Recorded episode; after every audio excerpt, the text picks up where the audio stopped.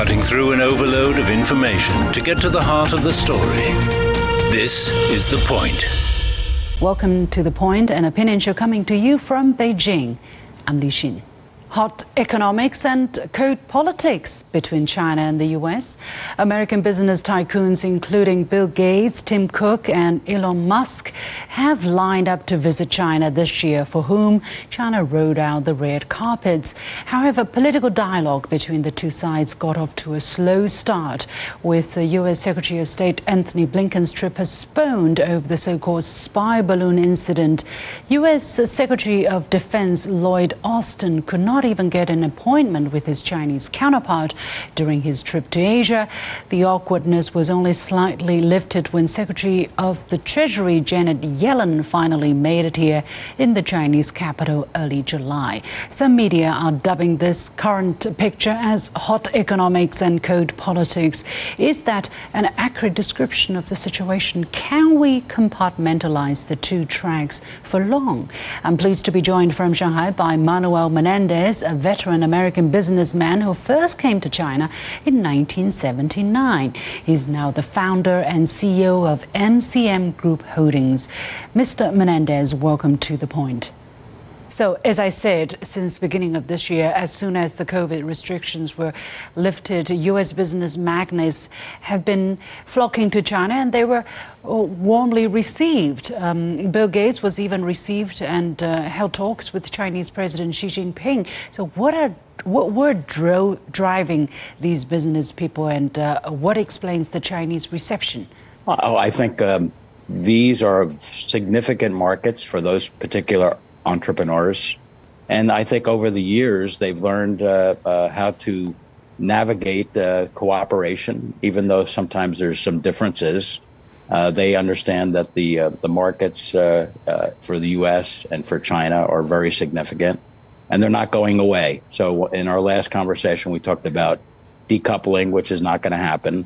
They are living proof, their companies, that they've established that there is no decoupling.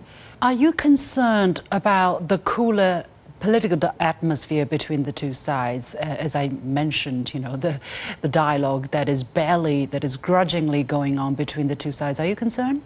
I've been concerned anytime there's been a hiccup in the relations since the opening period to now. There's been hiccups as we go along each chapter. There's always a new chapter. I think I call this chapter 5.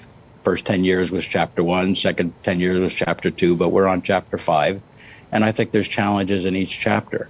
I am concerned, but I am also excited and delighted that there's been some momentum created. I talked about momentum before. You know, the first and most difficult thing when you have business momentum is the first move of energy. You use the most energy. And then as you keep momentum going, you use less and less energy, less and less resistance. And I think we started having that. Secretary Blinken coming was great. Secretary Yellen, I think, did a fabulous job of speaking directly and candidly and addressing some tough issues, but had, I think, a wonderful spirit of saying we can agree to disagree on certain things, and let's work on common areas of common interest and then move the world forward with the two world's largest economies. So I was very excited about Secretary Yellen's visit. Some observers are less excited, saying that basically she was sending very few new messages, and she continued to say the United States will continue to diversify critical supply chains and take targeted measures in areas concerning national security. Do you foresee there will be specific policy changes on the part of the United States when it comes to investing in China? There could be. I mean, I don't think anyone has a crystal ball that will say that specifically. But I think the key point is that she came. We've had two secretaries of President Biden's cabinet come within a month. I think more will come. And I think on the economic front, when it comes to U.S.-China economic relations, I think that we are making some momentum. So coming and addressing the issues and starting to talk about some specific actionable items, I think that's the right message, the right situation. Yeah, there are going to be still. There's. I think Secretary Yellen said it well. There are areas that we disagree on, but we have to talk about those and get clarity of what does that mean, you know? And I think the clarity only comes from meeting and more discussions. Well, absolutely. At the same time, the United States will be going into another election cycle. And that is often worrying because relations with China or trade with China could be used in a uber simplistic way to attract votes. Are you potentially concerned about that? Do you think some of the strong rhetoric have finally quieted down and people are seeing the picture clear in, you know, a little bit more clearer after the fiasco we witnessed surrounding the tariff war? I think, well, the 301 area we have to definitely address in the next round of discussions. I think Secretary Raimondo will be coming over and other trade representatives. I think we need to get into the detail of some of the trade sanctions that were implemented by President Trump and then continued with President Biden. We need to really examine those lists and see what could be freed up. But yes, I am definitely concerned. There will be tremendous rhetoric. And I would say to the Chinese public, just be prepared for it. Because right now we're in the presidential hunting season where you have on the Republican side, I think it's 10 or 12 candidates vying for positions, and you have a bunch of Democrats on the Democratic side.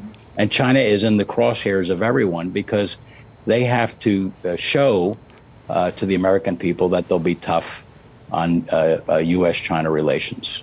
But I think there's the reality of primaries where people are fighting to get their primary nomination. And then after presidents get into power, typically I think things get more calmer and normalize.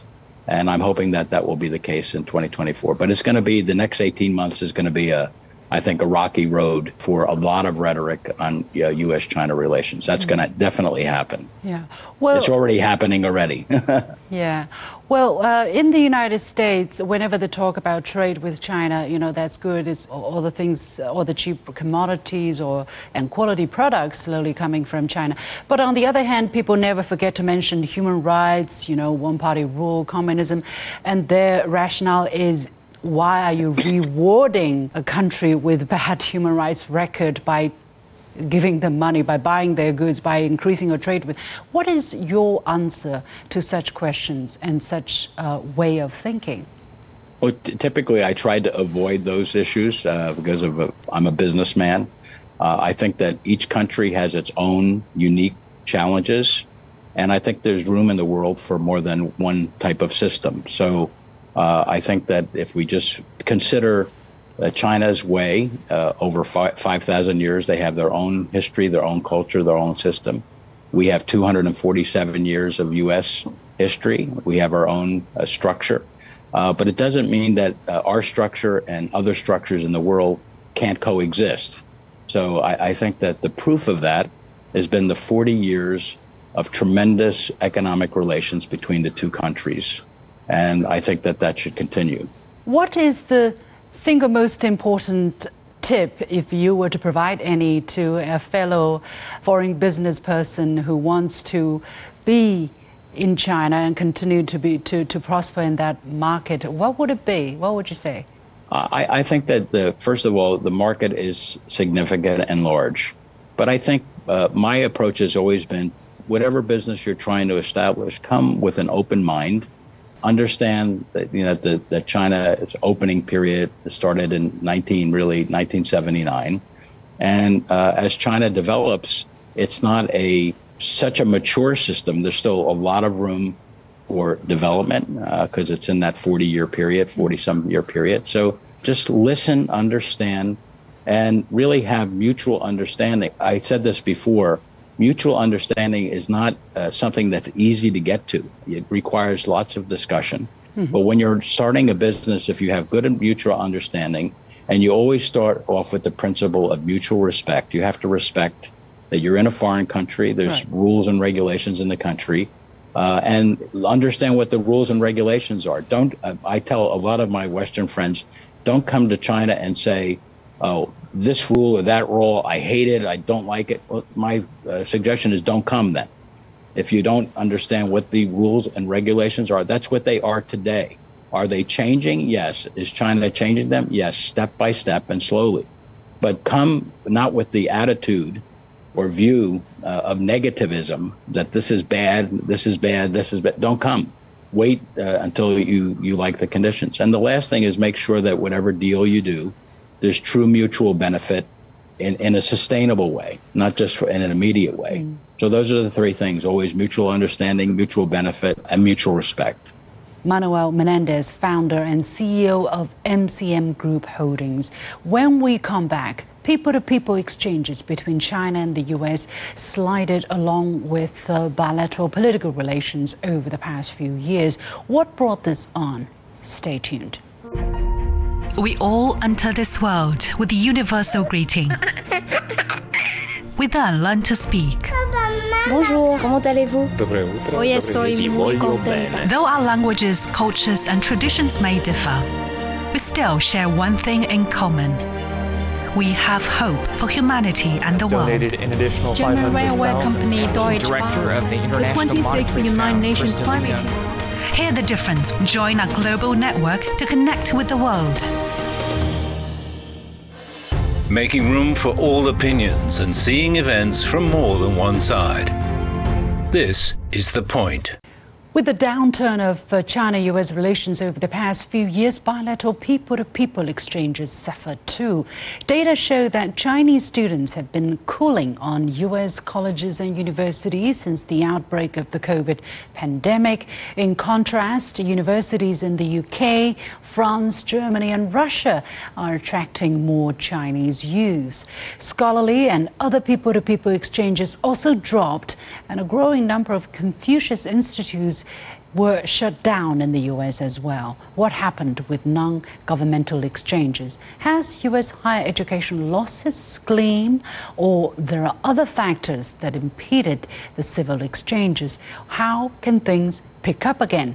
I had the opportunity to talk with Professor Xie Tao, Dean of the School of International Relations and Diplomacy at Beijing Foreign Studies University.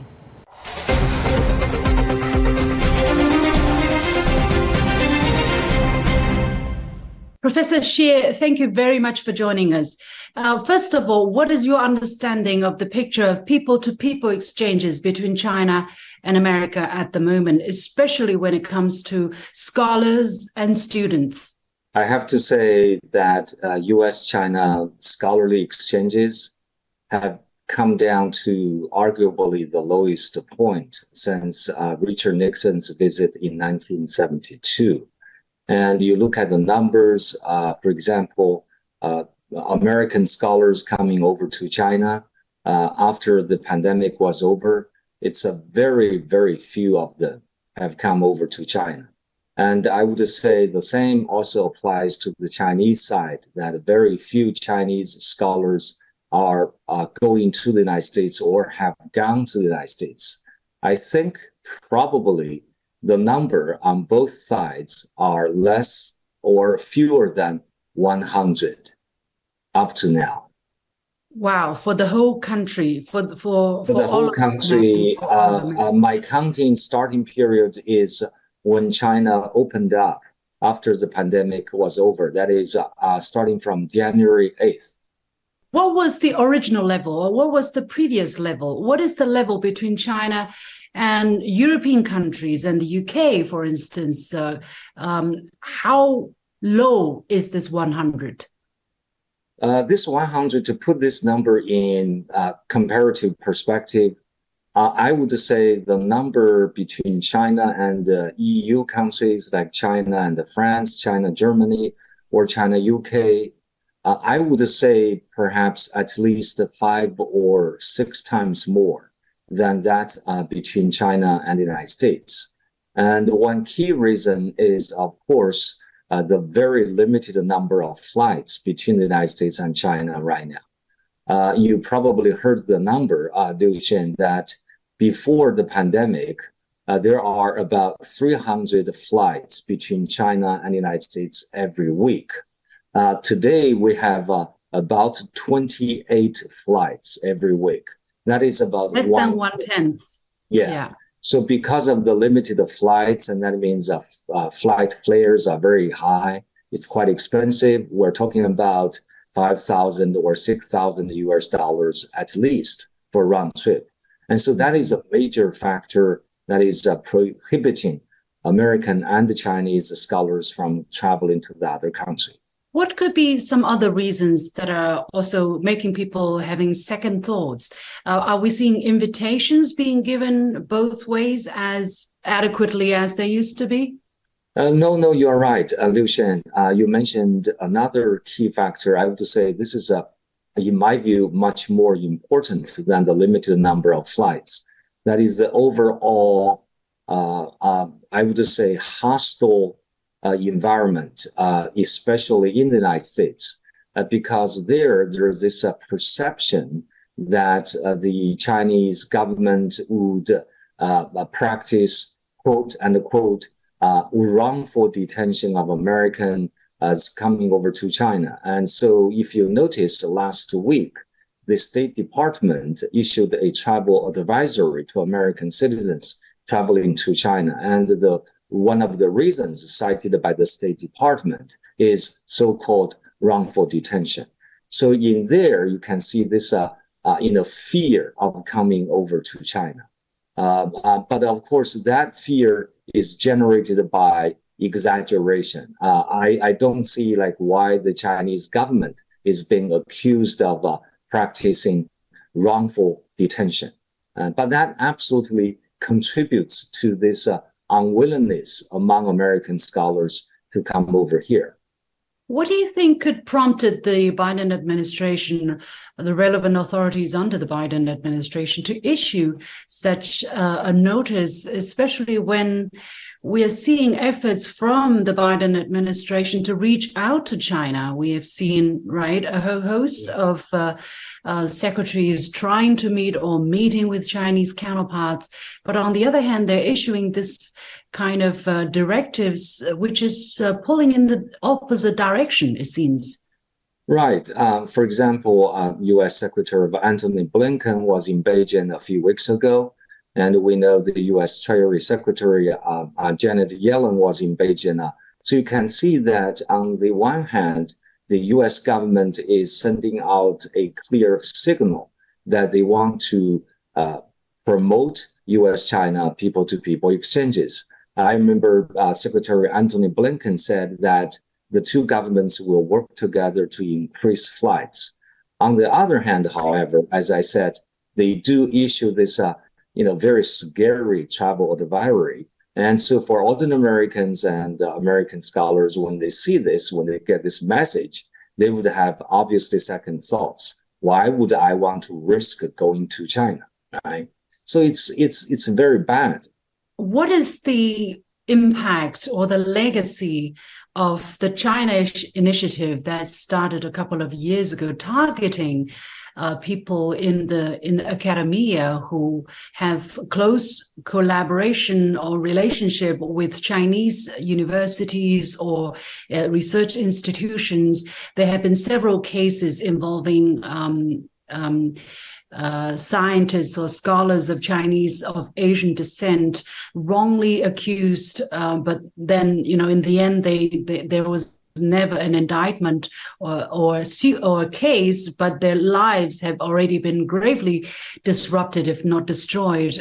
Do you see that kind of initiative, that kind of atmosphere also contributing to the fear about, appearing to come close to Chinese, especially official institutions? Well, absolutely. I would say this kind of FBI's China initiative, even though it was officially suspended under the Biden administration, but it had a chilling effect on American scholars, especially of Chinese descent, or just the Chinese nationals who are doing research in America, because they would worry, they would become so concerned that anything that they share with their Chinese colleagues for pure academic purposes could be used as evidence against themselves. and could be used in courts by the Justice Department in their investigations against them.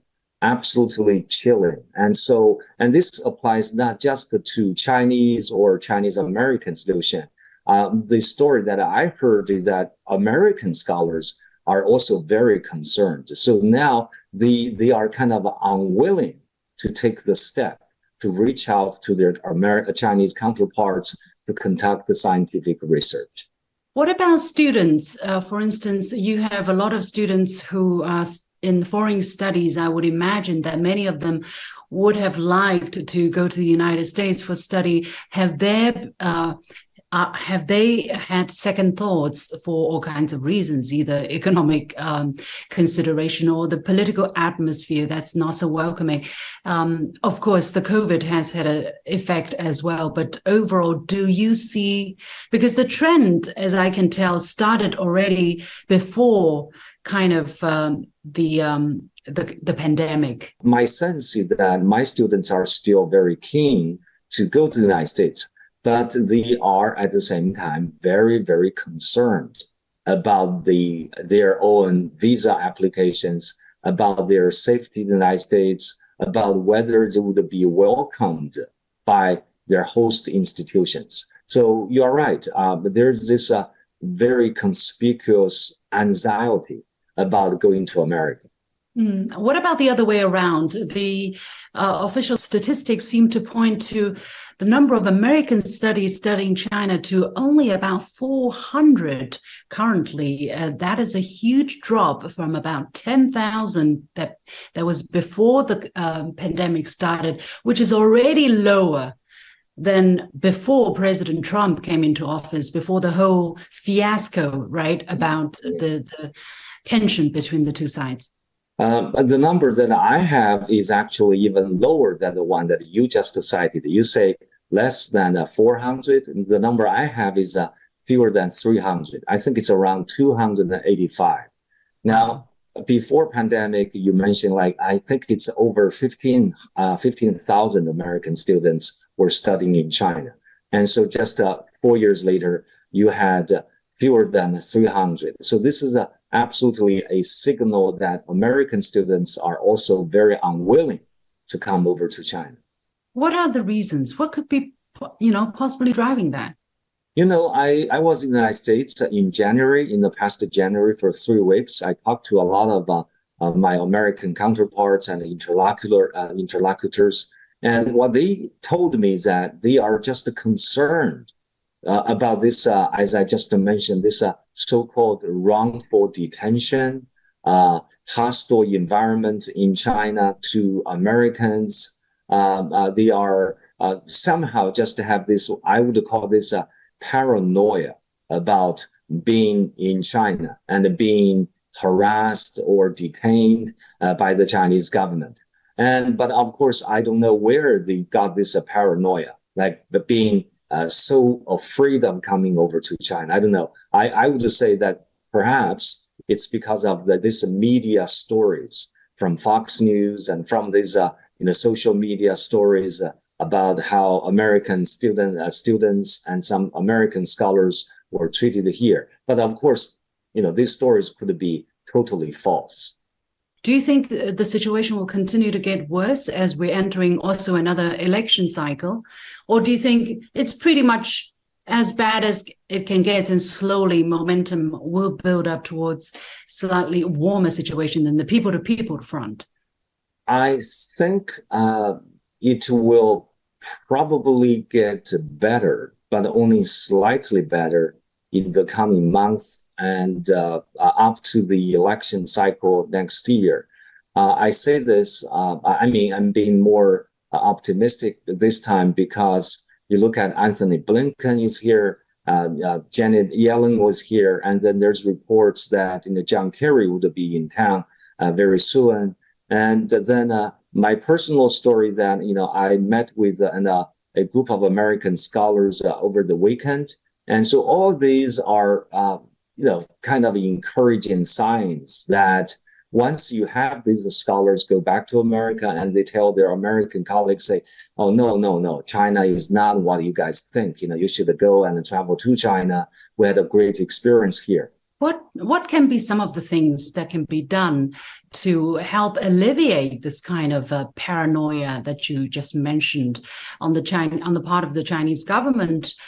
Do they genuinely welcome more scholarly exchange, more student exchange with the United States?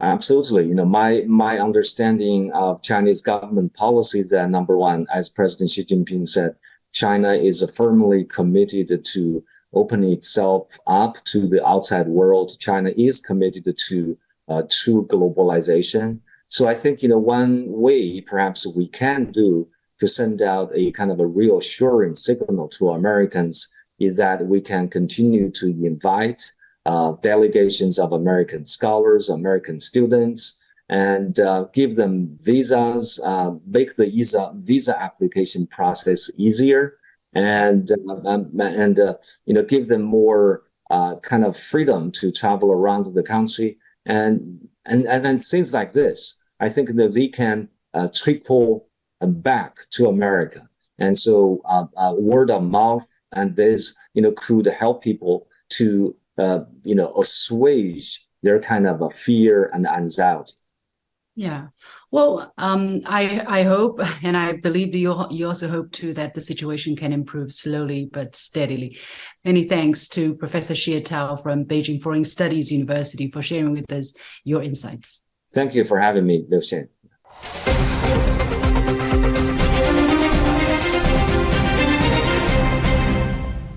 Professor Xie Tao, Dean of School of International Relations and Diplomacy at Beijing Foreign Studies University. With that, we come to the end of this special edition of The Point with me, Li Xin. As always, you can follow me on Facebook and Twitter using the handle Li Xin in Beijing. You've got The Point.